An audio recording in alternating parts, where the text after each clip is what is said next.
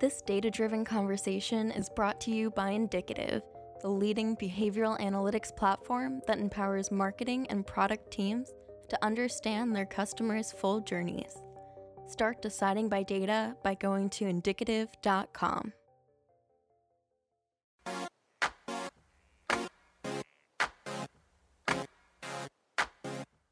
You're listening to Deciding by Data, the podcast that brings you into the C suite to learn how data drives successful businesses. Today on the show, we're exploring how a few data points can be amplified across a network to generate powerful insights. We're talking with Tad Martin, the co founder and CEO of Collective Eye. It's a platform for sales professionals and managers that collects data about the sales process from all of the companies in its network. It uses that data to make predictions about the most effective ways to sell to target companies. Tad told us about how far big data solutions have come within the past 20 years and what to look for in the future. This is your host, Jeremy Levy. Back in 2000, the world learned that it was not yet ready for what the internet had to offer. At the time of the dot com bubble burst, Tad Martin had recently started running Overstock.com's merchandising group after it acquired his startup, Gear.com. He would later become Overstock COO. Half, if not more than half, of the internet world just went away because you had this massive dot com recession where people realized that the, the, there are some basic business fundamentals that you need to run a business. And I think we were very fortunate at Overstock that we ran our business by those principles. We were very data driven in the decisions we made. Everything that we did was supported by data um, in one way or another, whether it was how are we going to acquire customers? What types of products are we going to purchase and, and how do we price them to optimize the, the revenue we're going to get from them? Things that we ultimately got to the place where we started to say, what's the best location for a product in the warehouse so we can optimize pick paths? And so if you look at one of the reasons that Overstock was able to survive that recession of 2000, I think a big part of it was how we were able to make decisions by data, which led us to be very capital efficient. The internet forced companies to confront massive amounts of data like they had never seen before. If I look back at the size and the scale of the data we're talking about, I mean, it, it seems so small now compared to what we have now. But at the time, thinking about being able to analyze terabytes worth of data, well, that was a huge, it was a huge undertaking. And and it's interesting because we actually got to the place in 2003 where the size and scale of our data outgrew the systems that we were using to, to analyze it. Now, it's, it's probably not going to surprise you that as an earlier stage or a, growth stage type business, thinking very much like a startup, our, our, our data systems, our analytical systems were SQL mm-hmm. and Excel. Yeah. And this goes back, to, I mean, early 2000s when Excel even had the, the row limitation. You could only have 65,000 lines. Yeah we had 700,000 SKUs and we were repricing our products every week. And so you start thinking about how do you do that? And so if you think back to 2003, we had been public for a year. We went public in 2002. We were growing at 100% a year. We were doing 250, 300 million dollars in revenue. And all of a sudden we started to get to this place where we couldn't produce the analyses we needed to do to be capital efficient.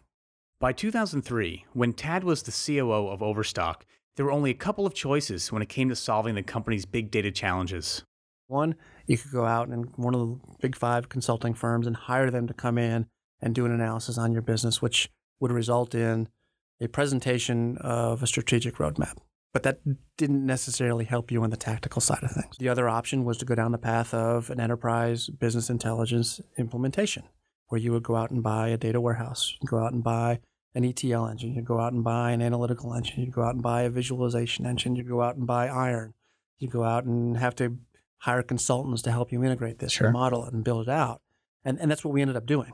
It's a hugely costly endeavor and it takes a lot of time and a lot of effort. Those two things combined lead to things like statistics that say 72% of all these BI inst- installations fail. Mm-hmm. It's just no one has the ability to stick to that because they take so long. Overstock was very fortunate in that we did stick with it. Two, two and a half, three years later, we launched with this program. And if you look at what's happened with Overstock, setting aside their, their endeavors into blockchain now, they've been profitable. I think 11 over the last 14 quarters, they're doing nearly $2 billion in business. And it allowed for that growth to, to accelerate for that period. This laborious process that allowed Overstock to gain value from its own data informed Tad's next business, Collective Eye. His now wife Heidi and her brother Steven had sold Linkshare, an early affiliate marketing company which had to go through a similar process. The three of them wanted to create a solution for other businesses with similar problems making use of their own data. They chose to focus their efforts in an area integral to business, but whose needs had yet to be met sales professionals.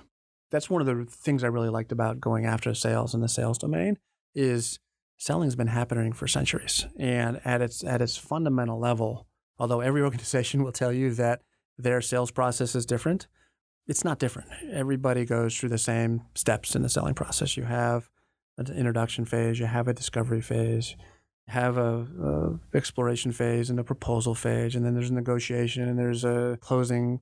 Everybody goes through that. They, there may be different lengths, there may be different activities that happen, but when you start thinking about the process in and of itself, you can start to see what are the types of activities that are more specific to the company or the organization you're selling to that might be different from other things that you do. And that's what our machines are looking for is what are the things that are specific to the the process that you're in that are going to give you the insights to help you succeed. And that's going to be different for almost every organization because the types of products you're selling are different. The types of salespeople you're, sell- you're, you're using are different. The types of people you're selling to on the other side are different.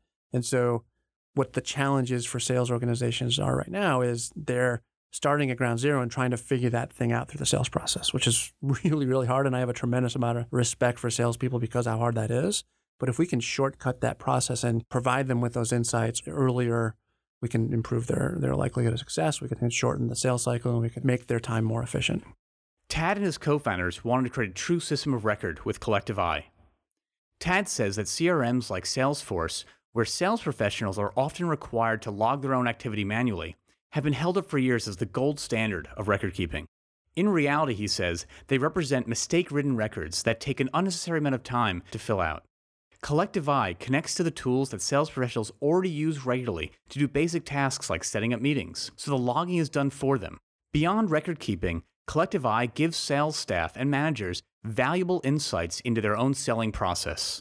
Sales managers can have complete transparency into everything that's going on around a sales rep's opportunity, including seeing what emails are being sent back and forth. Because if you think about how sales managers manage right now, they're managing relatively blindly because they're relying on what a salesperson's entering into Salesforce as the starting point of a conversation. But then they have to go into the room with a sales professional and ask them, okay, well, tell me what's going on. Is this deal really going to close next week? And the sales professional say, yeah, I've had a conversation with this person and he says we're on track. But then the, the manager has to go through this inspection process to make sure that A, the rep doesn't have happy ears, B, that they're talking to the right person, and C, that there's nothing that was left out. Like maybe we didn't send them a contract. And I think it's the nature of, of, of sales professionals to be very optimistic because you have to be. Sure. You don't know 90% yeah. of the time. But without that context, a sales professional, a sales manager have to spend so much time really finding out what's going on. Whereas we can expose it. So a sales manager can now go into that meeting having full context of what's going on with these opportunities so the conversation can turn to hey let's talk about how we can improve our likelihood that this is going to close this week. Collective eye connects to the sales tools professionals use and offers them predictive analytics on how to best sell their target companies. Collective eye is able to bring transparency to the selling process because it operates on a network of data. By using collective eye's tools companies also opt into sharing their data around their sales process with others in the network the data is anonymized in Collective Eye's platform, but it can be used to make suggestions to others in the network about the buyers they should target, when to reach out, and more. Tad explains the concept by comparing it to Waze, the app that crowdsources driving data to help users avoid traffic. Waze is a data network. Every user that is using Waze is contributing their data to this network that is then being used. That data is then being used to help guide you to where you want to go. And every one of us has had the experience where you look at Waze and go, I've done this drive 100 times. Why would I want to go that way? And yet you either don't do it and you find out that you were wrong, or you do do it because you've trusted this network. What Collective Eye is doing is that same thing. If you think about how sales works today, sales professionals are trying to figure out who on the buying side I should be talking to, who's going to play what roles, how do I navigate the organization, which lawyers are going to be good, and, and how does the buying process of that organization work because we're a network, we, we see those things because there's inputs coming from all different parts of our network. So we can provide that roadmap for the sales professionals to know who are the people that should be involved in the deal, what roles are going to play, when are things going well, when are they not going well, what are the types of, of objections you can be you, you can be seeing, the things that will help you shortcut a lot of the problems and things that you can't see right now. Help me understand what are the actual insights that a sales professional would get from using Collective Eye? From a sales professional point of view, it'll help surface things that you wouldn't be aware of other than being a part of this network. So recommended buyers is probably the first example. You get a, get a warm introduction to someone in your organization and you're starting a sales process with this organization. We start to map in all the different activities that you're performing. And then we look at the network and we may say, hey, it's great that you're talking to Mary, but we've seen her in these buying processes over the last six months, and she's merely an influencer. The decision maker is most likely to be Mike. And then we can then let you drill into Mike, and we might be able to tell you, okay, well, Mike is connected to this other person that you used to work with this this company.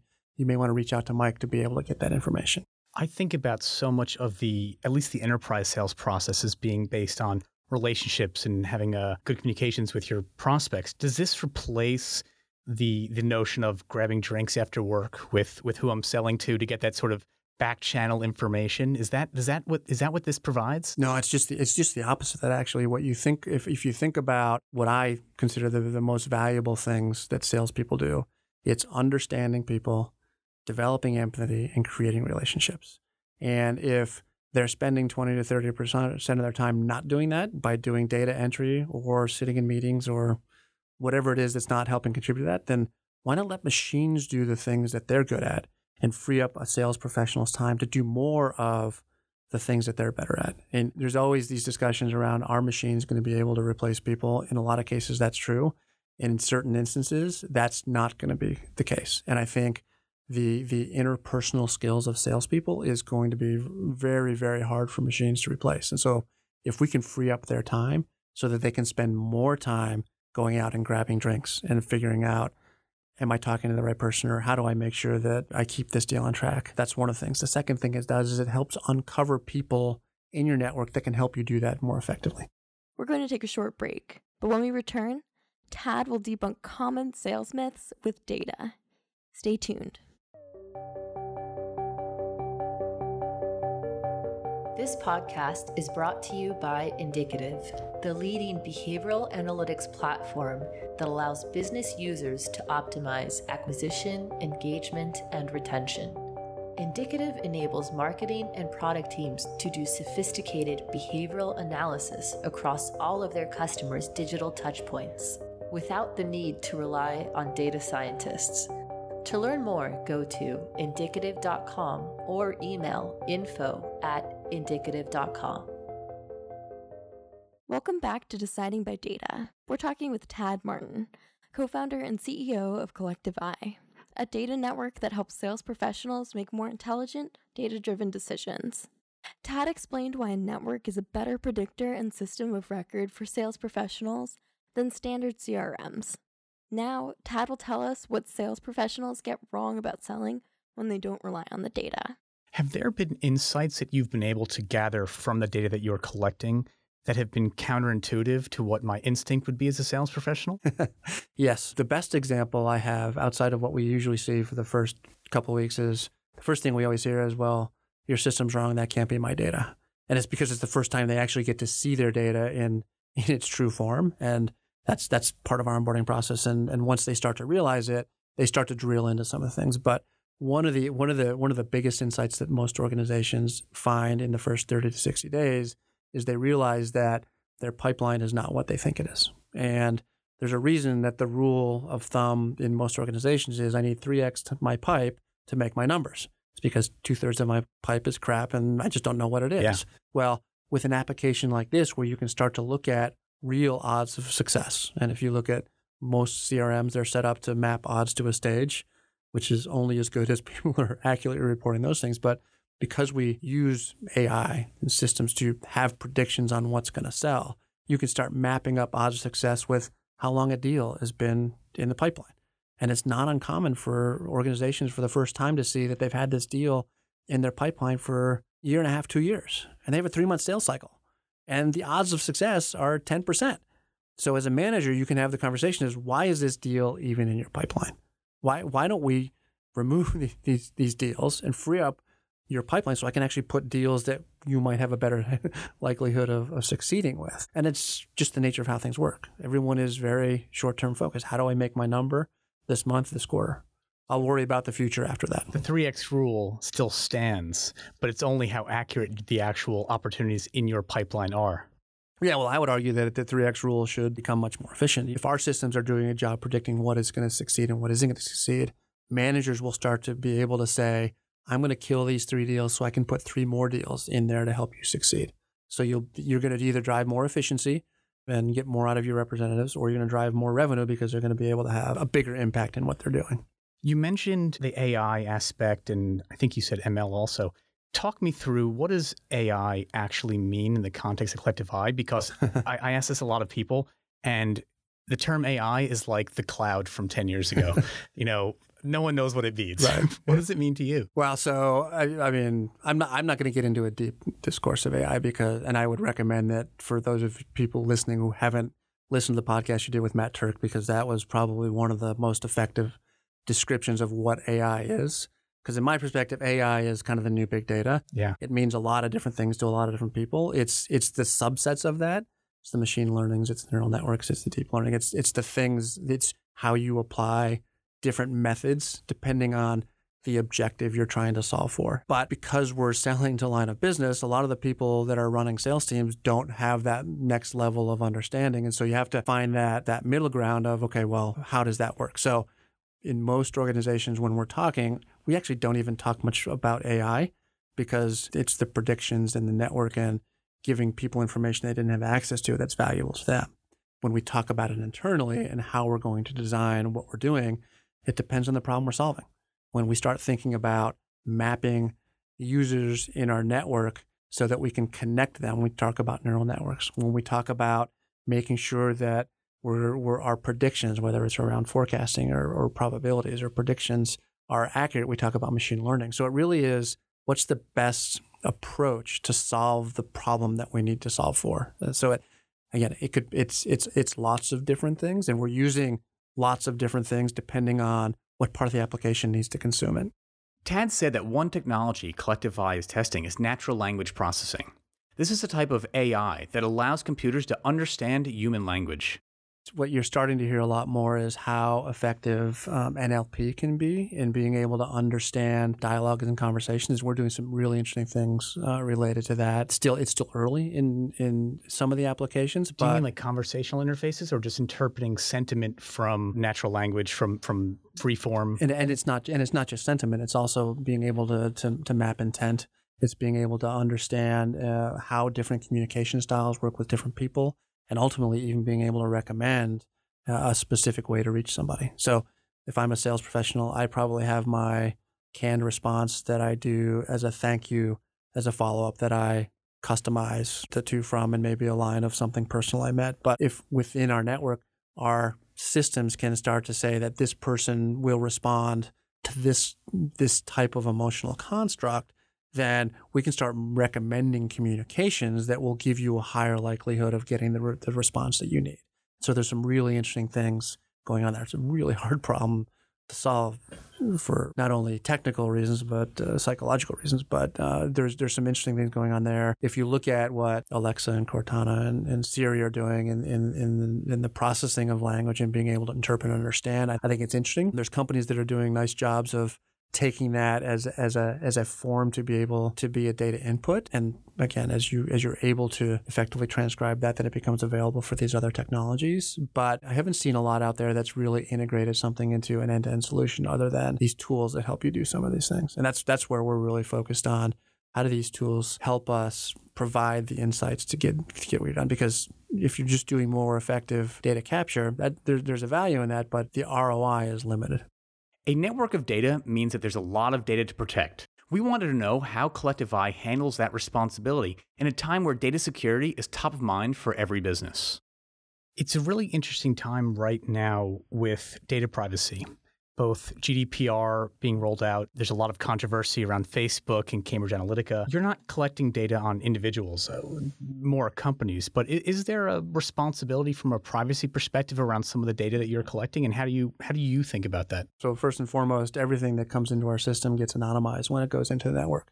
So when when we're, we're, analyzing it, even the systems don't even know any individual information. I mean, we've been building this for, for quite a long time. And based on our backgrounds with what we did at, at, at, Overstock and Linkshare, we're very familiar with systems that you need to have security and deal with PCI and these other compliances. So from the very beginning, we've been very cognizant and aware of making sure that our systems have that security involved.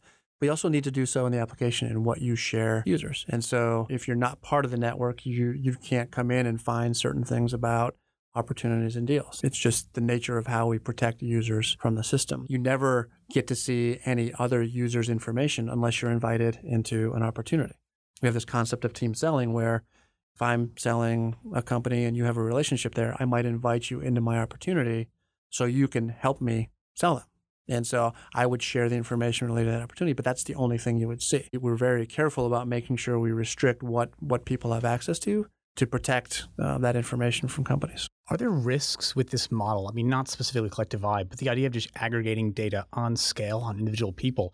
There's really powerful applications of it, but it strikes me there's also enormous risks. Are you thinking at all about whether or not it's appropriate from a legislative perspective to create laws around privacy? I mean, we, we talk about it and we're consider it, we consider it in, in all of our application development and, and, and the products that we build. But again, because we're, we're dealing with business data, it's it's a different question for us because it's it's it's less around privacy and making and it's much more about security. And I am not saying that's an easier or, or less complex problem to solve, but I think it is a little bit different. I mean, we do have the ability for individuals to come up and sign up themselves, and so there is that element of privacy that we're we're always um, staying on top of. But I've I've given up on trying to to predict what legislators mm-hmm. will do, and and whether you agree with GDPR or not, um, you think it's too overreaching. It is what it is, and figuring out the best ways to make sure that that you're complying with it. Are there GDPR implications for Collective Eye? No. I mean, we've again, we've from the very beginning, we've always thought about our users, our, our security, and, and keeping information um, within the right context of what you need it for. And so, I mean, we've had to update some policies. We've had to make some tweaks in how we do certain things in technology, yeah. but we have not had to re-architect anything. Right. We've not, we haven't had to. It hasn't been a huge, tremendous effort that's cost us a lot to be able to do it. And I think I, I always look at things from the perspective of if you do what's right for your users and you do what's right for your companies and you're cognizant about the best ways to keep people protected and provide the most value, something really crazy has to happen for, for it to be a big miss for you. With all the technology we use from the moment we wake up in the morning, Tad feels that sales technology has lagged behind. He hopes Collective Eye can make sales professionals more data driven by modernizing the tools they use to make decisions. A lot of people wake up in the morning. They pick up their phone, they check the weather. They walk into the kitchen and they ask Alexa, what's the latest news? They talk to Alexa and say, hey, here's, here's my Spotify. Can you play this music? Uh, they get in the car, they turn on Waze, and before they start driving, they log into their Starbucks app so the Starbucks coffee is waiting for them. And then they get to the office and then think about the experience that you have when you're in the office. You sit in front of your desktop, you open Excel, you open Salesforce. It, it feels like you've kind of left this, this, this world of modern applications to go back into these enterprise technologies, which have not kept up with how users are now used to being able to do that. And so the only way we saw that we were going to be able to use that and do that was to take ourselves out of the paradigm of how people think about CRM and develop a standalone application that people would want to interact with because it is more akin to how they interact with software and applications outside of their enterprise day to day work. Thanks for listening to Deciding by Data. This episode was produced and edited by Lauren Feiner and hosted by Jeremy Levy, the co founder and CEO of Indicative. Our music is by Chris Zabriskie and Boxcat Games. New episodes are released every two weeks Tune in next time when we speak with Vijay Subramanian, the Chief Analytics Officer of Rent the Runway. Many consumers think of Rent the Runway as a fashion company, but what makes it truly unique is their technology. Vijay was brought in as the first C suite hire, so he could bake analytics into the foundation of the company. Vijay shared with us how he built a data driven company from the ground up and highlighted ways that data continues to drive the business. To learn how to make your company data driven like the ones on our show, check out Indicative, the behavioral analytics company that makes this podcast possible.